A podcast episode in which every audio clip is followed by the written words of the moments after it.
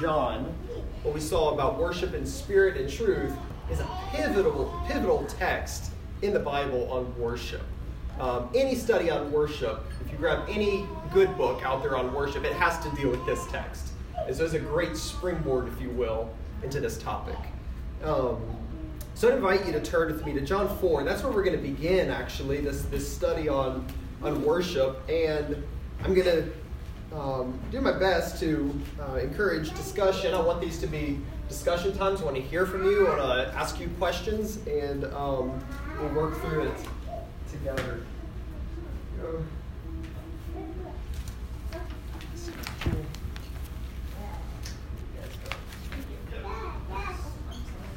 There's the outline, and uh, we will try to get through that this morning.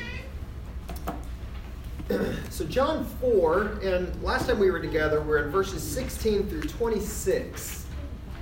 Um, so, the goal this morning, um, at least as this first point is concerned, is I want to review where we've been, what, what this section in John was all about, what it was teaching us, and then use it as a springboard for the rest of our study.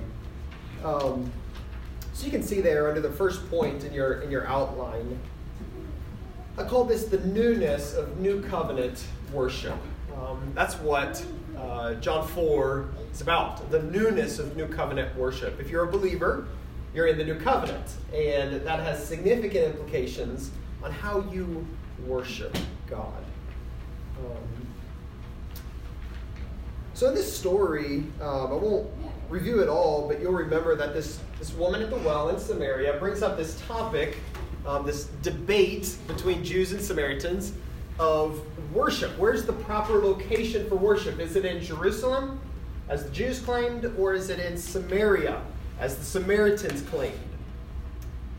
And in verse, verse 22, Jesus gives the correct answer to that question. It's in Jerusalem, Jesus says.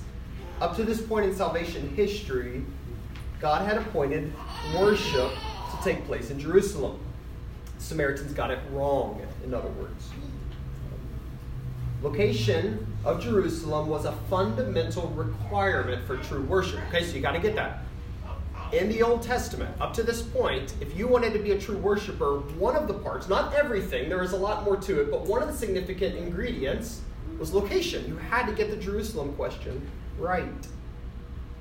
Um, so before we move on, just ask you, we've talked about this several times, but um, just by way of review, what was the function of the temple? What did the temple do? Why did it exist? There's a couple things that we could say. Your thoughts? God's dwelling place. Right, excellent. Excellent. Yeah, so that's the first aspect. The, the presence of God was manifested there. It was the gift, really, of the covenant. God's special presence with his people. Um, if you wanted to worship God, you directed it towards his presence as it was revealed at the temple. Good. That's number one. What, what, what's another aspect? Another function. Yeah. It's a house of prayer. Okay, was it a house of prayer? Yep, excellent. I was saying that would sort of fall under the Mm. this category. His his presence, because his presence is there. You directed prayer there. You directed worship there. You directed all your activities were centered around that. Excellent. Yep. What else? Offerings, uh, Yes. the, uh, Sacrifices, the rituals. Yeah, and all that was for the purpose of purification, to purify his people, to facilitate a holy God living in the midst of an unholy people. You didn't have that, you consume them all. You had to have this way for them to dwell together.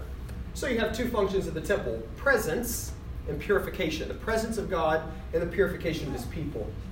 Um, that's very significant because Jesus is going to tell us that with his coming, all that's going to be decisively changed because Jesus fulfills both of those aspects. He fulfills divine presence and he fulfills the purification of the temple. And so in verse 23, Jesus gives her this answer she was not expecting. She was expecting a good old debate between Jews and Samaritans. Um, it's in Jerusalem. No, it's in Samaria. It's in Jerusalem. No, it's in Samaria. And Jesus gives her an answer, just had to knock her socks off, off her feet. In verse 23, he says, An hour is coming and is now here when the true worshipers will worship the Father in spirit and truth. Back up in verse 21, he says, The hour is coming when not on this mountain or in Jerusalem will you worship the Father. Jesus is telling her that an hour is coming in which the location issue, which has been so crucial to true worship, up to this point, a time's coming when that's going to be irrelevant. A time is coming when the location issue will be irrelevant for true worship. Now, in John, what does the hour refer to? Remember, we've talked about this. The hour is coming. What is that? Remember? Good. Almost always in John, the hour refers to Christ's exaltation through his crucifixion, the, the point in which the Son of God will make atonement for sin once and for all. So he says the hour is coming. The hour of his cross is coming, which will transform worship. It will deal with the purification once and for all. But then he says, it is now here. So, what does Jesus say that? The hour is coming, the cross, and it's also now here. At the moment he's speaking with the woman in, in Samaria. Why does he say that, to you? Yeah, I would say so. That's very good because of his very presence. So while he hasn't accomplished redemption yet, the very presence of Christ. Remember John 1:14, the word became flesh and dwelt among us. God with man in the person of Christ dwelt with his people in a very unique and special way. Never before experienced. And that's what he tells the woman. In the incarnation, God has come to dwell, the presence of God in a way greater than the temple. And in the death of Christ, in the resurrection of Christ, sin has been dealt with such that the entire system of sacrifice and purification is fulfilled. It's done away with, it's over. The temple existed to prepare for Christ. He is the ultimate sacrifice, and He is the ultimate manifestation of the presence of God. So that, that's a very significant aspect of New Covenant worship. We have a new temple, it's Christ. What else is new and better about New Covenant worship? This is letter B under point one on your outline. What else is new and better? In the New Covenant, a shift, this is very significant, a shift takes place from location to manner. Look back at verse 21. The hour is coming when not in or on this mountain or in Jerusalem. Look at verse 23. But the true worshippers worship the Father in, same Greek word, not in Jerusalem, but in spirit and truth. The first in is location, the second in is manner. A shift is happening where true worship is not centered on location, but in manner. That's very significant, as we will we'll see. Verse 23 says that these are true worshipers. Now, when it says true worshipers, this is another key word in John. He likes to use the word true. The idea isn't so much true versus false, that's part of it. Think about when Jesus says, I am the true bread. He's not saying that all other bread is false. He's saying he is the fulfillment, the ultimate substance, the ultimate bread to which all other bread points to. The manna in the wilderness was real bread, but it was a shadow, it was preparatory for Christ. Jesus says, I am the true vine. Israel was called the vine in the Old Testament. Jesus is the true vine, means he is the fulfillment. He is the ultimate expression of what all Israel was supposed to be. Here, the true worshiper isn't so much true versus false. The true worshiper is the one who embodies all the Old Testament expectations for an ideal worshiper. Okay, so that's what Jesus is saying. In the new covenant, true worshipers, those who worship in spirit and truth, we're going to define that in a minute, embody all the ideals of what God desired in the Old Testament for worship.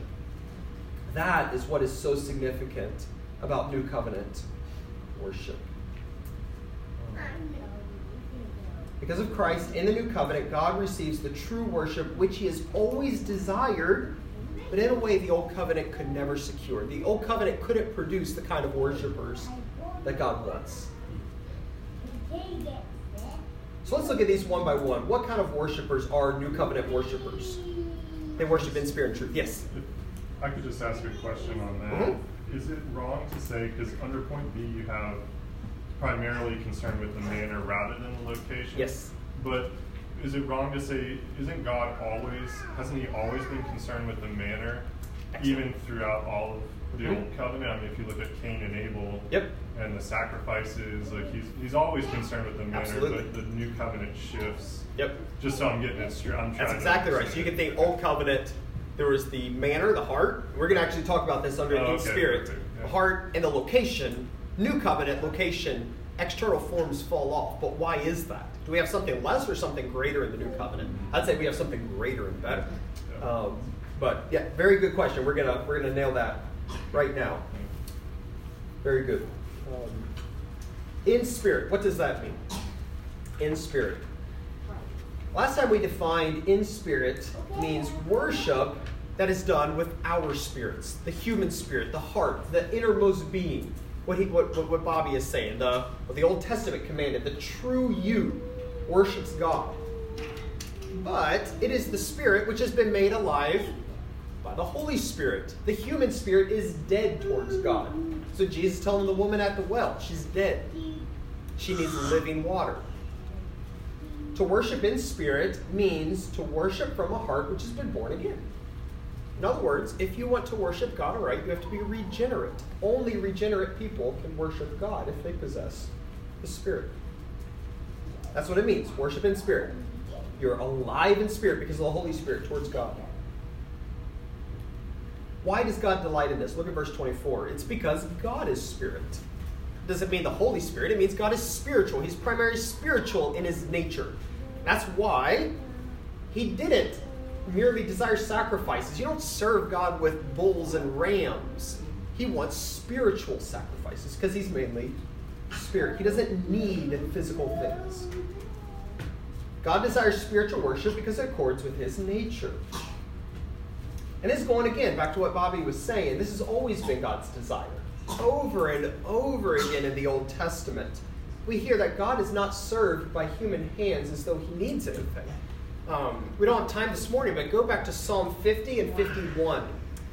Very significant about the heart of true worship that God desires. He says, If I was hungry, I'm not going to tell you. Do I eat bulls and goats? No, I'm not served. I own all these things. I'm the creator of it all. I own it all. What are you going to bring to me? And it concludes saying, Bring to the Lord a sacrifice of thanksgiving.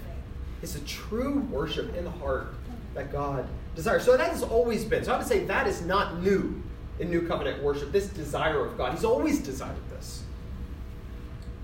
But what is new here in John 4? I would say there's two things.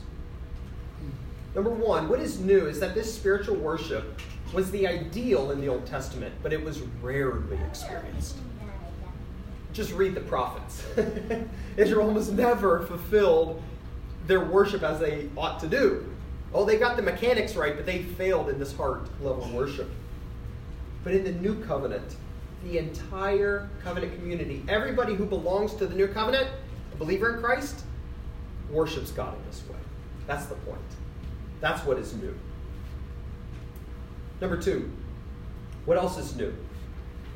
What else is new is that those who worship the Father in spirit worship exclusively spiritual, not determined by location and outward form. So there, that, that, that's it. So worship in the new covenant is exclusively spiritual. These outward forms of sacrifice and temple and ritual and location and mountain, they fall to the wayside. Well, the question is why? Well, why not? What, were those things bad? Were they wrong? What, why, why do they have to fall away? I would say it's because these outward forms of worship in the Old Testament were in anticipation for this kind of worship. They were preparing for it. They were showing what a true worshiper would look like, giving a picture. They were shadows. They give way to reality. Yeah. So, when we read through, especially like the Psalms, Yep.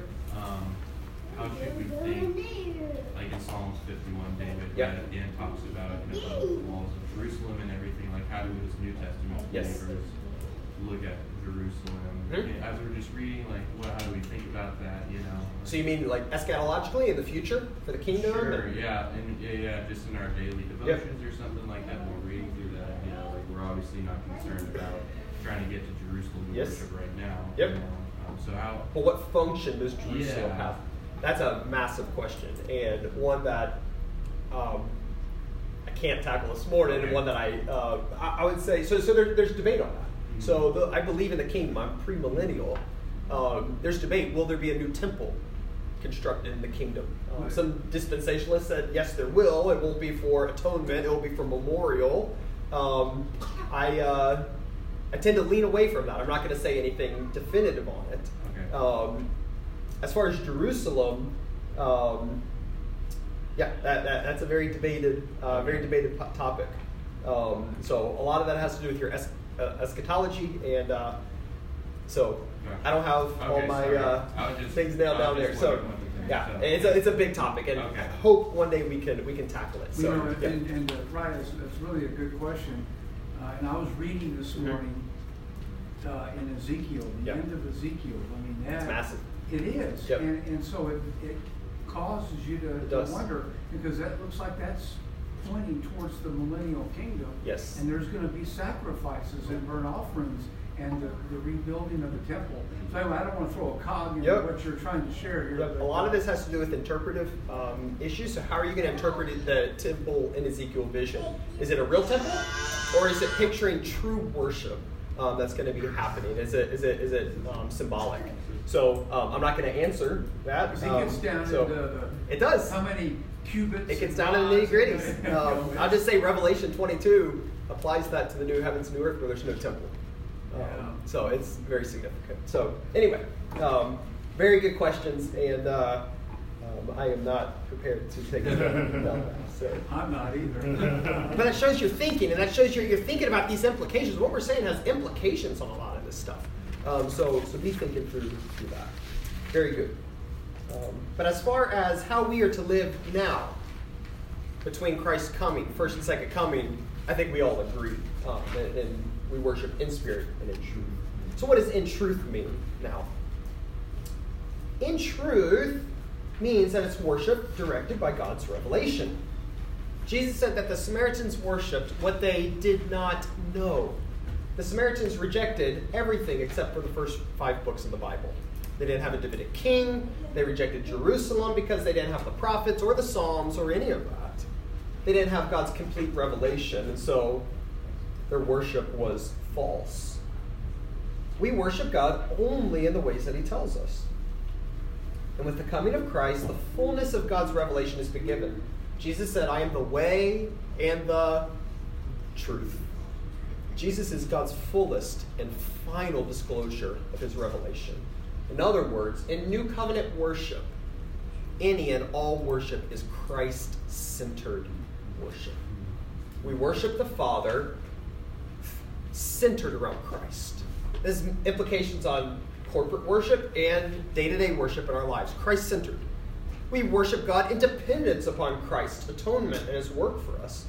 And we worship the Father through Christ. He's our mediator. We approach God in Jesus' name. When you pray in Jesus' name, that's very significant. Worship in truth means mainly we worship Christ centered. So, what does it mean then to worship in spirit and truth? I would, I would summarize it like this To worship in spirit and truth is centered around Christ, directed to the Father, through a heart transformed by the Holy Spirit. So, just hear how Trinitarian that is. To be a Christian is to be a Trinitarian. You worship the Father through Christ by the Holy Spirit who's tra- changed your heart. That's all through the Bible. That is what a new covenant believer and worshiper is. And all of the Old Testament was preparing for this the ideal worshiper, which is what you and I are. Think about that. That's significant. You are the ideal worshiper. I don't feel like it. But you have an identity first before you have an experience. You are that because of what Christ has done for you. Um,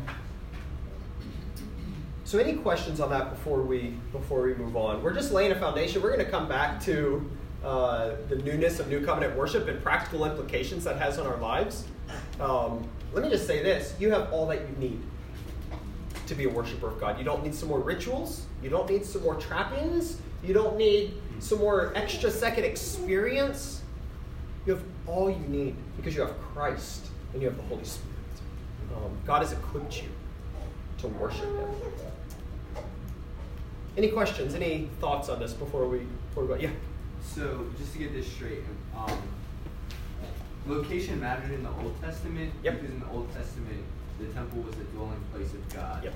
So it made sense to worship God where He dwelled. Yes. And now that like we are the temple of God by Christ, that's why location doesn't matter. So I would I would say first, Christ is the temple. He is the ultimate fulfillment. We are a temple, also Paul says, but in a secondary sense, because we possess the Holy Spirit.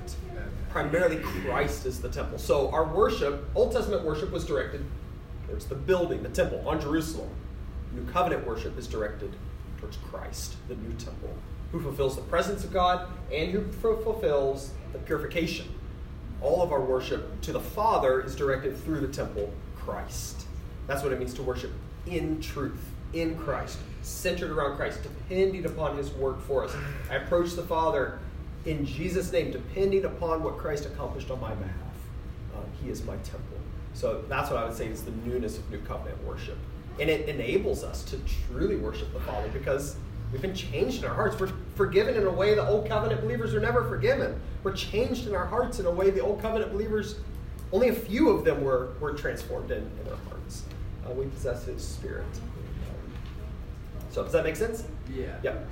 hmm Good. Excellent. Any other thoughts? Questions?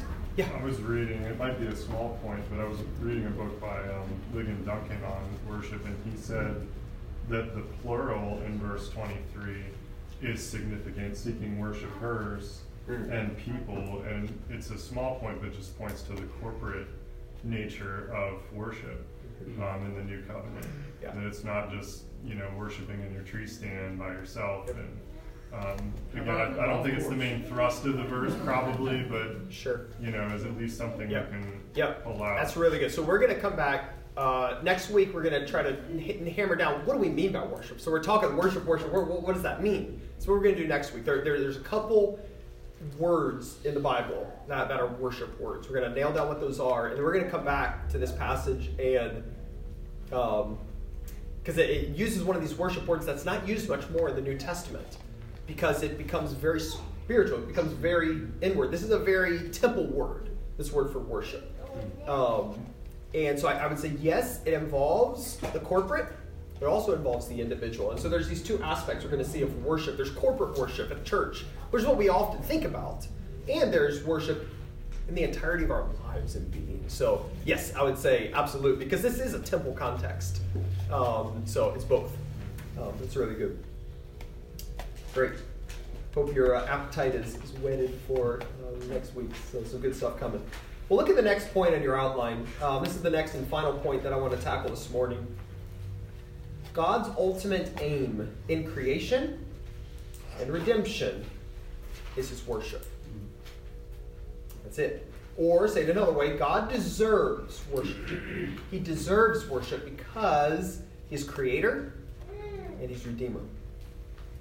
So if you remember back a few weeks ago, really the first week we were back from uh, being gone from coronavirus, we said that God's presence and dwelling with man in a, in a with, with a holy humanity is the ultimate goal of his creation and his redemption. He created the world so that he would dwell with man, and the covenants progressing to the very end, purpose to restore this relationship. Saying the same thing this morning from a different angle. God's ultimate goal and purpose in his creation and his redemption is to restore his worship. Dwelling with man who is worshiping him. That's what it's all been about. That's what it's all about. Um, so this morning, I just want to walk through a few texts um, that make this this point. And the first one is that God's goal in creation is His worship. We can go to a gazillion texts. We can go to the Psalms. We can go anywhere. I just want to take you to Revelation four. Okay, Revelation chapter four.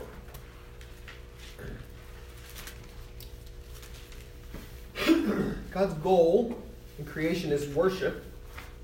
Say it the other way, God deserves worship because He's the creator. Revelation 4 9. It's the throne room. When the living creatures give glory and honor and thanks to Him who is seated on the throne, who lives forever and ever. 24 elders fall down before him who's seated on the throne and worship him who lives forever and ever.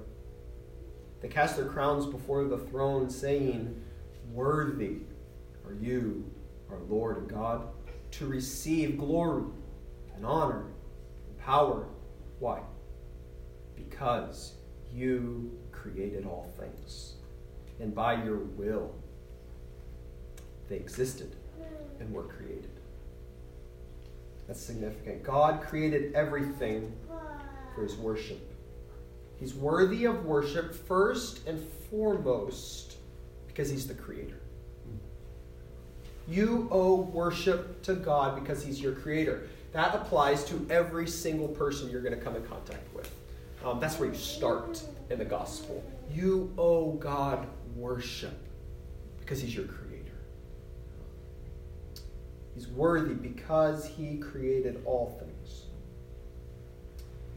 And this goes beyond praising him for the goodness and the beauty of creation. You think of some of the Psalms worship God because of the, the beauty displayed in creation. That, that, that's true, he's worthy of that. But that's not the ultimate reason. The ultimate reason we worship God because he's the creator is because of his authority and of his own intrinsic nature and worth and value as God, as our creator. That's why we worship him. That's why we owe him worship. The main idea here is that he is worthy of worship and devotion because all things belong to him and all things are under his authority. Next week, when we tackle the one of the words of worship, the idea is paying homage, submission, bowing, coming under the greatness and the authority and ownership of God. Um, he's worthy. Um, we must worship him for his own intrinsic worth and So, to put it another way, he's worthy of worship before and apart from any of his saving acts. So, we often think of worship as a response to his redemption. I worship God because he saved me. I worship God because of what he's done for me, and that's true. And we see that all over the Bible. The point we're making is that he's worthy of worship before any of that, primarily because of his own innate worth and character as God and as creator.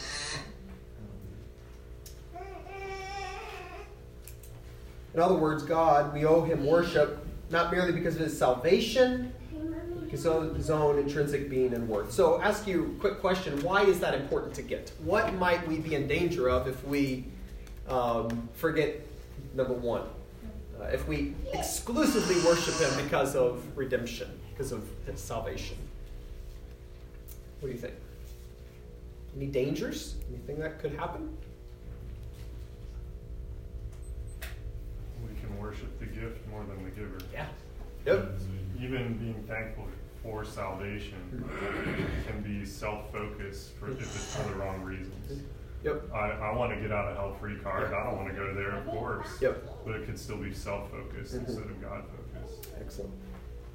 I don't think worship can be conditional, Mm-hmm. not for the Christian. Yep. Because then we can look at all the evil in the world and, well, God has redeemed everyone. Good. Therefore, Yep. then worship becomes conditional, which I think is bad. Excellent. Excellent. So it, it, it really undercuts evangelism. What, what do you go after the un- unbeliever with? You owe God worship. That, that is where we must begin. It's not conditional. It's good. You know, uh, another thing, well, side note, is that uh, this worship comes from knowledge. Mm-hmm. And think of how many times in the Old Testament Mm. where God will do something, and he'll say, then you will know Mm. that I am God. Yeah. Then you will know that I am the That's Lord. excellent. Then they will know that I am the Lord. It's really good. And uh, Yeah. it, comes through knowledge. It does. You know, like what we're doing here, and as we read excellent. and study. Yep. You can tell you've been reading Ezekiel. That's the that's the refrain. That's really good. It really is, and that's why it culminates with worship. Um, yeah, it's really good. I would say there's two dangers. The first, um, we've already picked up, is we'll be led into man-centeredness. Not automatically, but easily think. Everything then becomes, okay, God, great, you're worthy of worship because what you've done for for me. Um, and certainly there's thanksgiving and, and, and response to God because what He's done but he's primarily deserving of it because of who he is. That's it. Number two, we would lose much of the significance of what salvation is. His salvation is much more than the get out of jail free card. His salvation has massive significance to do what? To restore us to this original condition, which is what our next point is. Number two, we obviously failed at this worship of God. And so God, from the very beginning, was working out his purposes in salvation, which not only included deliverance from judgment, but it included restoring us to this original purpose God created us the total worship of Him for His own being and character as God, Creator, Lord, authority, ruler, owner of all. That's what redemption was about. So you see on your outline, there, there, there's sort of two aspects to God's work of redemption, and I'm going to try to repeat these um, several times. Very important. In God's redemption, two things happen. The first thing, God enables his people to worship him rightly. Through his salvation, his redemption, he enables us to worship him rightly. So think about all the gifts of salvation. What are some of them? Reconciliation. Reconciliation, Holy Spirit, forgiveness of sins, uh, resurrection, justification, uh, eternal life. All these gifts of salvation, they are not ends in themselves. God gives us these gifts. Why? To enable us to worship Him. You can't worship God if you're covered in guilt. You can't worship God if you have no way to access Him. It exists to enable us to worship Him. Number two, God's salvation heightens our responsibility to worship Him. We are obligated to worship Him, not only now because He's our Creator, but also because He's our Redeemer. Believers, everyone's obligated to worship. Believers are doubly obligated to worship. If you've experienced redemption, you're doubly obligated. It's a duty to worship Him, Creator and Redeemer. You belong to Him in a new way with a new relationship. So we got about seven minutes. I want to go really quickly through um, a few texts with you. Um, we go to again, again, number of texts, but I just want to show you a few from the book of Exodus. This was God's plan. Redemption was unto worship. That's always the end goal. Old Testament and New Testament. So go with me to Exodus chapter 3. What was the ends of his salvation? To what ends did he save his people in the Exodus? Why did he do the Exodus? Why did he save his people out of Egypt? What was the end goal of that? What was it unto? Is it just so that they didn't have to be in slavery to Egypt, just so they could have a nice promised land to live into? What was the purpose of it? Look at verse 12, chapter 3, verse 12. This is the burning bush. He said, But I will be with you, and this will be the sign for you that I've sent you. When you have brought the people out of Egypt, you shall serve God on this mountain. That word serve, we're going to tackle it next week. It's a key worship word. It's everywhere. It's a worship word. You'll serve God on this mountain. All right, flip over to chapter 4, verse 23. Let my son go that he may serve me. Chapter 5, verse 1. Moses and Aaron went and said to Pharaoh, Thus says the Lord, the God of Israel, let my people go that they may hold a feast to me in the wilderness. When you, when you read these, it's just a refrain over and over in these stories. You might think, all right, yeah, that, that's sort of like a duplicitous motive. Like, re- yeah, right, Moses, that's really what you want to go do. We, we know you just want to escape from Egypt. That sort of sounds what, what's going on. He's not giving the whole truth. Actually, it's the other way around. The Exodus is just a small part of the goal. The ultimate goal was what? Deliverance out of Egypt for service of God at the mountain, for worship of God. So Moses isn't trying to pull a fast one with Pharaoh, like, hey, we just want to go out and serve, but really we're just trying to get out of Egypt. No, no, no, no. It's the other way around. Chapter 9, verse 1. Then the Lord said to Moses, Go to Pharaoh and say to him, Thus says the Lord, the God of Hebrews, Let my people go that they may serve me. So for the sake of time, we won't look at any more, but the point is that God's deliverance of Israel, the gifts he gave them, was unto worship. The goal was service to God in worship. David Peterson said that the book of Exodus proclaims that God rescued his people from slavery in Egypt so that they may serve or worship him exclusively. They are redeemed in order to engage with God, initially at the mountain, then in the wilderness, and finally in the land which was to be given to them. That was the goal of God's redemption. But it doesn't end in the Old Testament or at the Exodus. In the New Testament, we see the same pattern. The salvation you've experienced is not an ends in itself, it is unto worship. That's why you've been saved for worship. You can see this in John 4, right? Jesus talks about the living water he's going to give to this woman, transform her life, eternal life. For what ends? So that she can worship in spirit and truth. That's the end goal. Um, 1 Corinthians 6.19, Jesus says, or Paul says, You're a temple of the Holy Spirit. You have been bought with a price. You're not your own. Therefore, glorify God in your bodies. That's the goal. You've been bought and you owe God worship For sake of time, we're just going to go to a couple of these passages. Go, go to Hebrews chapter 9. Got three minutes. Hebrews chapter 9. I'll just show you this one passage. You can look at the other ones up. Hebrews chapter 9, verse 14. Hebrews 9, 14. It's talking about the comparison, the sacrifice in the Old and New Covenant. Verse 14. How much more will the blood of Christ, who through the eternal Spirit offered himself without blemish to God, purify our consciences from dead works. That's good news. Forgiveness of sin, all the defilement and guilt in my mind and my life. There's not a period there. How does it end? To serve the living. That's that worship word, the same worship word that we just saw in the Old Testament, same Greek word, to serve in a life of worship the living God. That's why you've been saved. That's why you've been forgiven. That's why you have everything the purpose of service to God. Go to Revelation on your own time, 22, 1 to 3. That's how it ends. New creation, and it ends, and his servants will serve him. So, in closing, um, a couple minutes here, um, unpack a couple implications for us. I've already talked about this, how crucial it is to highlight the importance of worship in how we share the gospel and think of the gospel. Um, we need the gospel. We failed worship to God. The essence of repentance is turning to worship God. The whole reason we're saved is unto being a worshiping people. So, what do you think are some errors when that happen if we get this wrong um, in our understanding of the gospel? Why we need the gospel and the whole purpose of the gospel? What are some errors that might creep into our lives or in the church um, if we get this wrong? If we divorce worship from it altogether? we'll get a false, we'll have a false picture of who God is. Excellent. Yeah. He's a servant of us mainly. Yeah. Right? Yep. Yep. Good.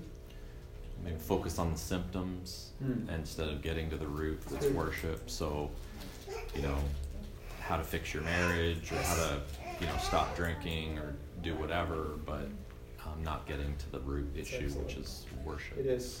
It is. Romans 1. That's the core issue with us. Worship to God. It's an easy believism. Go to heaven. So, I mean, it, it- so often, I think in evangelicalism, we just hear so so much. Believe in Jesus so you could get forgiveness of sins and go to heaven when you die. Well, those are precious truths, praise God. But that's not the whole of the gospel. The whole of the gospel is so that you can be restored to what God created you to be. Repent, turn to Him in worship so you can devote your life to Him in worship.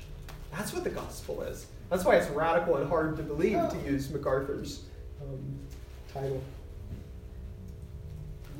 It saves us from self centered living. Right? I'm not saved so that now I can just enjoy the promised land and all the fruits and live my life how I want. I've been saved to devote myself to worship. It changes how we encounter suffering, it changes how we encounter everything. Hard marriages, whatever it is.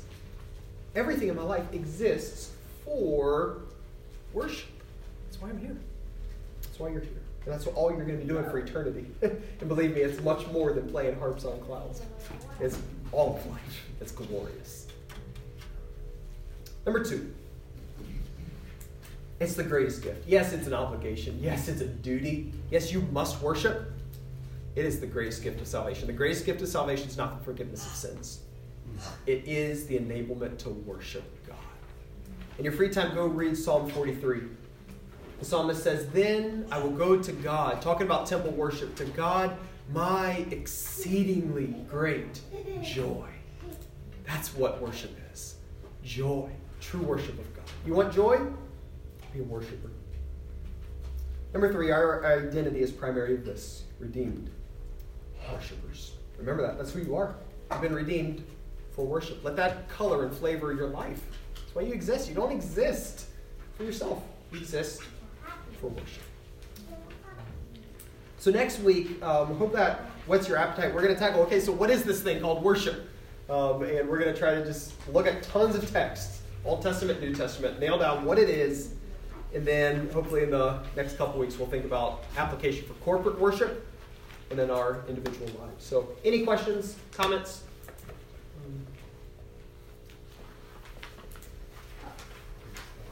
Looking forward to the study. Um, if you're interested in some resources, I can get them to you. Um, some really good ones that are out there. Um, great. All right, let me pray. Holy God, you're worthy worship, and we confess we are failures.